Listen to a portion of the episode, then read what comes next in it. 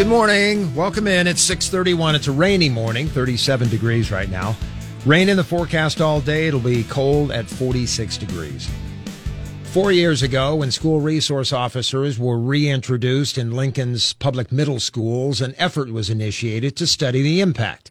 The fear of some was that more SROs would increase referrals. Last night, the Safe and Successful Kids Interlocal Board reviewed the school resource officer program, school perception and discipline data report. LPS school board member Lanny Boswell was impressed with the fact that doubling the number of SROs did not increase referrals. Actually, the number has been reduced by half. Clearly, putting more resource officers in our buildings did not result in more referrals. It, in fact, I think, due to the training and the collaboration, has resulted in fewer referrals, and I think that's something we should all be proud of. You can access the entire 163 page report given to the Safe and Successful Kids Interlocal Board by going to kfornow.com. Former President Trump rallied Iowa Republicans last night, speaking for about an hour at the Sioux City, Iowa airport, bringing the crowd to its feet when he talked about running again in 2024. Get ready. That's all I'm telling you.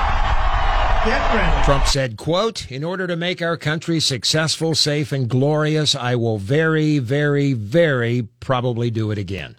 Referring, of course, to running for president in 2024. KFOR News Time is 633. Alcohol is killing more Americans. The rate of deaths directly attributed to alcohol rose nearly 30% during the first year of the COVID pandemic. CDC reports released today focused on more than a dozen kinds of alcohol induced deaths that were wholly blamed on drinking. The rate of those had been increasing by 7% or less each year, but in 2020 they rose 26%. That's the highest rate recorded in at least 40 years. Lots of people had pen pals. A Nebraska group is starting a poetry pen pal program. Nebraska State poet Matt Mason will hold five events next week in Valentine, Gordon, and Chadron.